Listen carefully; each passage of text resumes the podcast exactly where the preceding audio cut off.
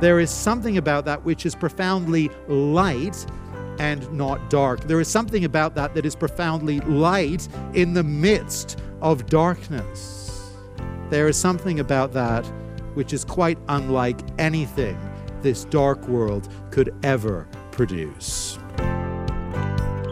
Welcome to Encounter the Truth with Jonathan Griffiths, and today we're continuing a message we began last time. It's called Living as Children of Light from the book of Ephesians, where we come across this, this great truth that as we come to know Christ, begin that relationship with Him, uh, we're changed from people or children of darkness into children of light. Well, that's exactly right, Steve. In this part of Ephesians, Paul's wanting to show us that as Christian believers, God has called us to live as a new people.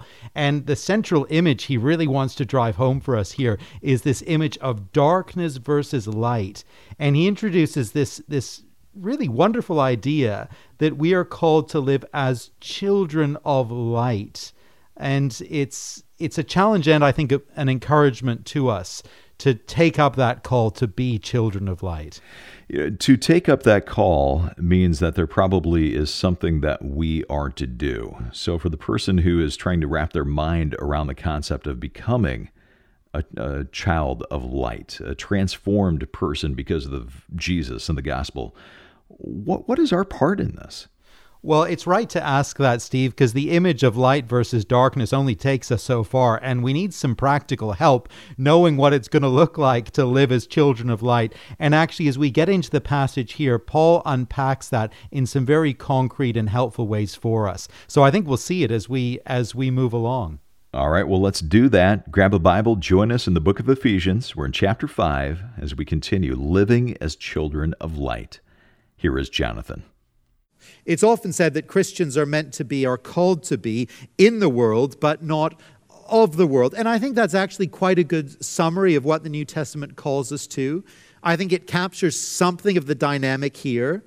We will always have a struggle on our hands to navigate engagement with our culture and with our society around us Uh, on one extreme, I think we can be tempted toward disengagement, thinking that the only place of safety is in a kind of evangelical monastery. We kind of create our own safe community. We interact only with Christians. We avoid all compromising influences. We consume only Christian media, and so on and so on. It's a kind of monastic life. At the other extreme, well, we know that we need to be in the world for the sake of our, our witness but as we immerse ourselves in the world, we soon compromise with the world. We become so comfortable in the world that we lose all our distinctiveness. And no doubt, in any Christian community, any given church, any given believer will tend to lean in one direction or in the other. But Paul sets out for us here a challenging standard. He, he doesn't give us the details, but he gives us a principle. And the principle is this don't participate in the deeds of darkness, don't live as the world lives, but at the same time, shed light on the deeds of darkness. Be there, be there and not somewhere else, but be there as an utter contrast. Don't disappear from the world. Don't retreat. Don't shun the very presence of the ungodly no, be present, but be present as a light.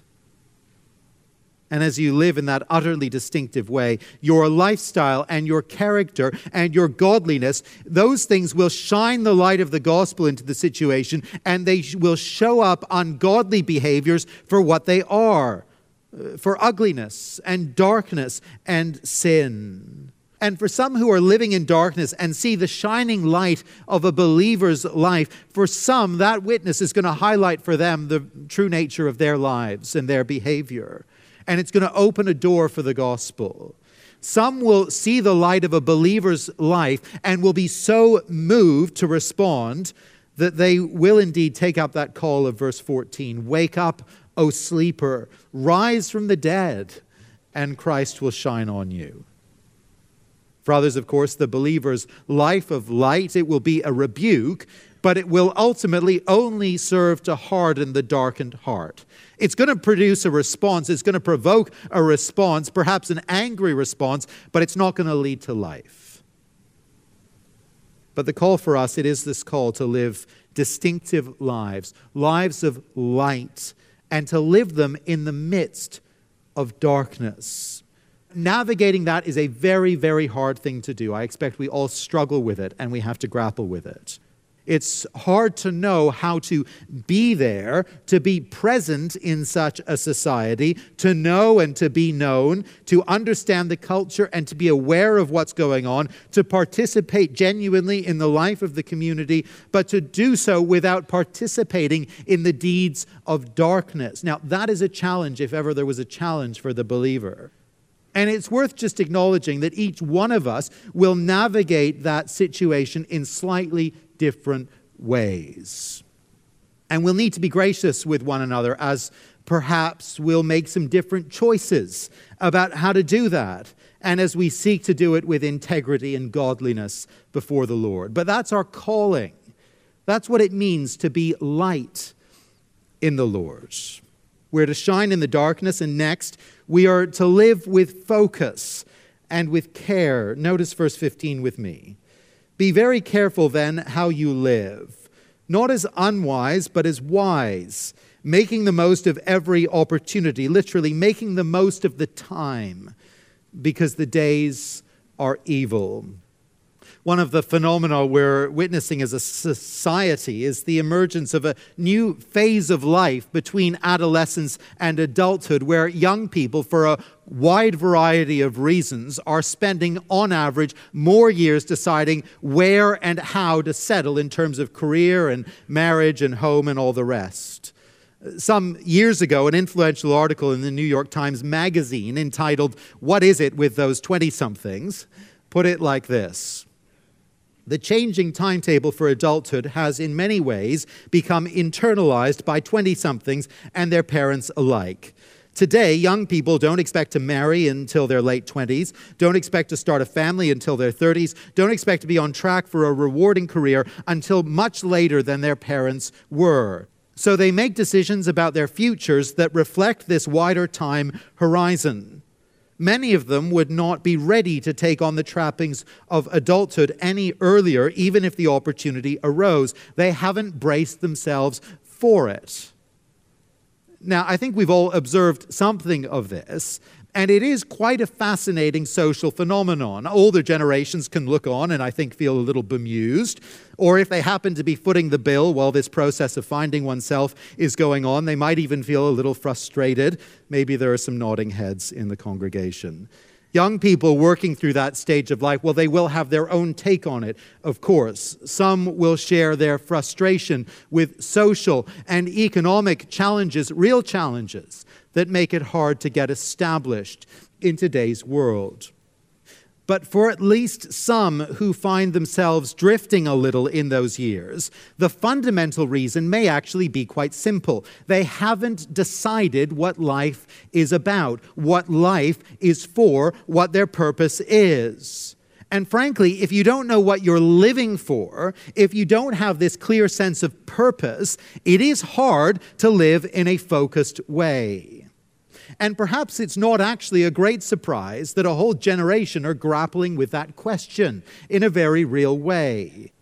After all, there's almost nothing left today of a common worldview, of a shared sense of values, even a shared sense of what a human being is and what it means to participate in and contribute to human society. See, all those questions, they're profoundly up for grabs. And to come of age in such a world, well, it's pretty bewildering. Where do you even start? No wonder it takes some time. But of course, those who have a sense of purpose and those who have a sense of direction and those who have an understanding of fundamental meaning, well, such people have a better chance of utilizing the time and making focused decisions. That's true on the really big scale. It's also true on the very small scale. Any decent time management book will tell you that if you want to increase your efficiency in your work week, you'd better start each day with a very clear sense of what you need to do, what you need to achieve before the end of day. Rolling out of bed and figuring it out once you get to the office, it simply won't do. You need to decide ahead of time what your purpose and what your plan will be. Living efficiently and with focus requires clarity and intentionality. And Paul tells us that as Christians, we must be those who live intentionally, who live wisely, who make the most of the time of opportunity that we have been given. And of course, as Christian people, we are actually in a very favored position to do that very thing. We're in a position to do it because we know what we're about, we know what our purpose is. We are here, Paul tells us, to please the Lord. We're sent into this dark world as a light to expose that darkness. And because we know what we're here for, because we know why God has put us here on earth, we do have a reason to maximize the time, to use it to the fullest of our ability. We look out on our future before us and we think, how can I most please the Lord with my life? What gifts and what opportunities has He given me that I could use for His glory? Where and how could I best serve Him? Where perhaps can I be a light where there isn't too much light? And if you're at that stage of life where you're thinking about the future and maybe struggling with questions and decisions about the future, I hope you're asking those kind of questions today. For all of us, as we look out on our year, as we plan our calendar, we ask ourselves, we should ask ourselves, how can I please the Lord this year, this month, this week, with the time that He's given me? What are the opportunities to serve his people, to minister his word, to show hospitality, to bring light into the darkness around me? I was so encouraged the other day just listening to a, a church family and speaking with them as they shared how they've decided to become intentional about creating opportunities, creating them, not drifting into them, but creating opportunities to spend time with their neighbors, to bring their neighbors into their home, to create opportunities for the gospel, to be light in a dark place. And you see, to do that, it takes planning. It takes prayer. It takes creativity. It takes time. It takes energy. But they're out there and they're maximizing the time. And even as we plan our day today and our week this week? What will it look like to plan for maximum effectiveness in service of the Lord Jesus Christ, in witness to the world? You see, as Christians, we live focused lives because we know who we are. We know why we're here. And we recognize that this window of opportunity for gospel witness, well, it's short. The time between now and the return of Christ may be very brief, and Paul tells us the days are evil.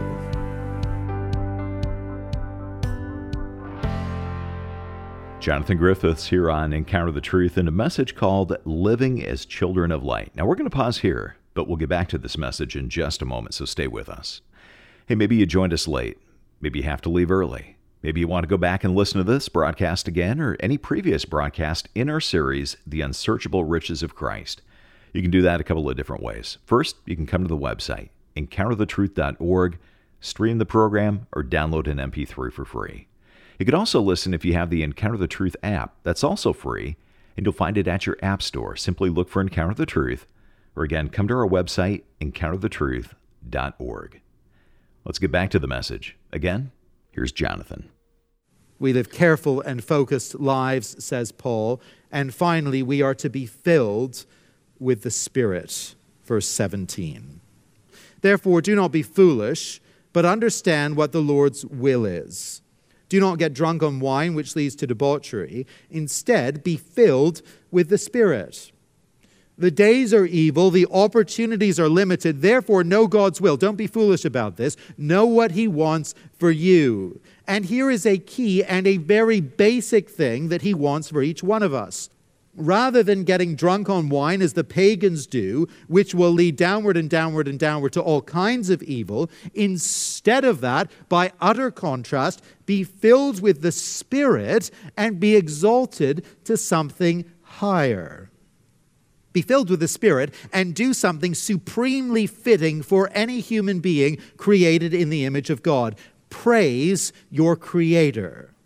It's very fascinating to me to see that the opposite of wine fueled debauchery is spirit filled worship. If the former is the epitome of the life of darkness, the latter is the essence of the light of life. Verses 19 and 20 are a pretty rich study on corporate worship, actually. And we could park just here for a good long time and think about that subject, and it would be instructive for us. We don't have time for a big study on that today, but just notice with me, I think it's important for us. Notice with me what these verses tell us about our worship together, what we do even as we gather on Sunday mornings they tell us that the direction of our worship is both horizontal and vertical. I wonder if you ever thought about that. We, verse 19, address one another in psalms and hymns and spiritual songs. And actually, if you think about the songs we sing, very often in the songs we sing, we are reminding one another of how good God is, of how wonderful our salvation is in Christ, of how sure and certain our hope is, because we all need to hear it. We're encouraging one another. But at the same time, we are also addressing the Lord. We are praising Him. We are, end of verse 10, singing and making music in our heart to the Lord. So you see, our corporate worship, it has this horizontal and this vertical aspect to it. It's not just a personal and private encounter between me and God, but it is a time of encountering God together and encouraging one another together as we minister to one another. It's also marked, Paul tells us, by thanksgiving. Just notice that, verse 20 giving thanks to God the Father for everything. That's an interesting statement. I don't think it means that we thank God for evil and thank Him for suffering. No, we, we thank Him for Himself. We thank Him for His goodness, for His sovereignty, for His care. Whatever's going on, whatever the situation, we approach Him with deep gratitude for the fact that He is God and He is good and He is trustworthy and He is praiseworthy. We thank Him in every situation because we belong to Him and we know who He is. See, that spirit filled worship, that spirit filled living. And it's right there to challenge us because it's so easy, isn't it, to come before the Lord either privately or corporately uh, with grumbling and even with ungrateful hearts. It's wonderful to have Gracia Burnham with us the other evening. Many of you were here to hear her story. Gracia and her husband served as missionaries in the Philippines and were kidnapped by terrorists some years ago. They were held hostage for a full year. Her husband was eventually killed. It was an unspeakable ordeal for her, and certainly a, a dramatic and heartrending story even to hear. But one of the things that really stood out for me from that evening was the way in which the Lord had enabled Gracia to praise him and to thank him through the whole thing. As she looks back on her suffering and her loss, she only gives thanks to God for his goodness to her. And even in the midst of the trial, she shared how the Lord taught her to pass the days being marched through that awful jungle by singing her way through the alphabet. It was quite sweet. She'd find a hymn, I don't remember exactly which ones they were, but she'd find a hymn starting with A All the way my Savior leads me. What have I to ask beside? Can I doubt his tender mercy, who through life has been my guide? B Be still, my soul, the Lord is on thy side. And on and on she'd go all the way through the alphabet. Now, there is something, it strikes me, that is profoundly spiritual about that. There is something about that which is profoundly light and not dark. There is something about that that is profoundly light in the midst of darkness. There is something about that which is quite unlike anything this dark world could ever produce. And I think it's the very thing that Paul is talking about here. True worship is always marked by thanksgiving. And then just one more little observation. True worship, it's a significant observation, but a brief one. True worship is Trinitarian. Verse 20 again. Always giving thanks to God the Father for everything in the name of our Lord Jesus Christ. Those who are truly filled with the Spirit, helped and enabled by the Spirit, will thank the Father. That's always going to be the direction of our prayer. We pray to the Father and we approach him by the work of, through the name of, by the high priestly work of Jesus Christ, who through his great sacrifice at the cross gives us access to the Father. Now, that's the mark of being filled with the Spirit of God mutual, Godward, thankful, Trinitarian praise. And Paul says to us, be filled with the Spirit. It's quite interesting that he tells us to do something that we can't actually on our own do.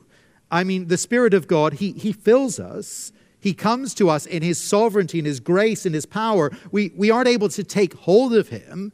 And in fact, if we're believers, we have already received the Spirit. Remember what Paul said to us back in chapter 1 and verse 13. And you also were included in Christ when you heard the word of truth, the gospel of your salvation. It's talking about conversion. Having believed, you were marked in him with a seal, the promised Holy Spirit. He is, he is speaking to spirit filled people already.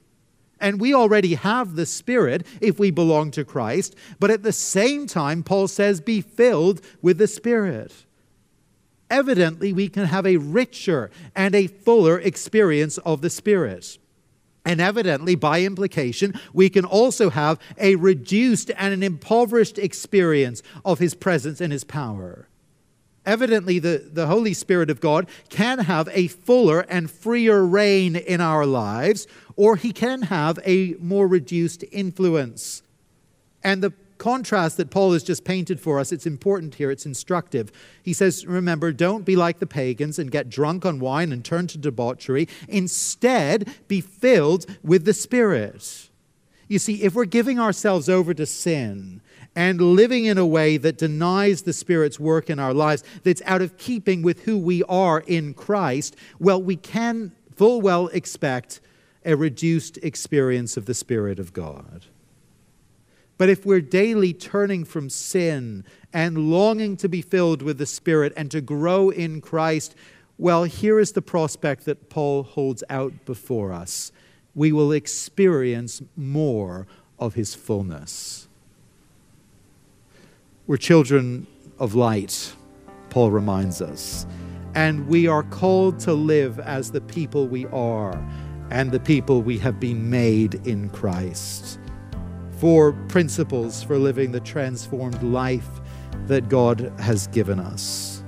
Let's pray together that God would work in us the fruit of that light in increasing measure day by day goodness, righteousness, and truth.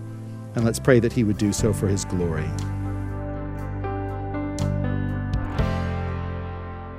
You're listening to Encounter the Truth with Jonathan Griffiths and the conclusion of this message, Living as Children of Light.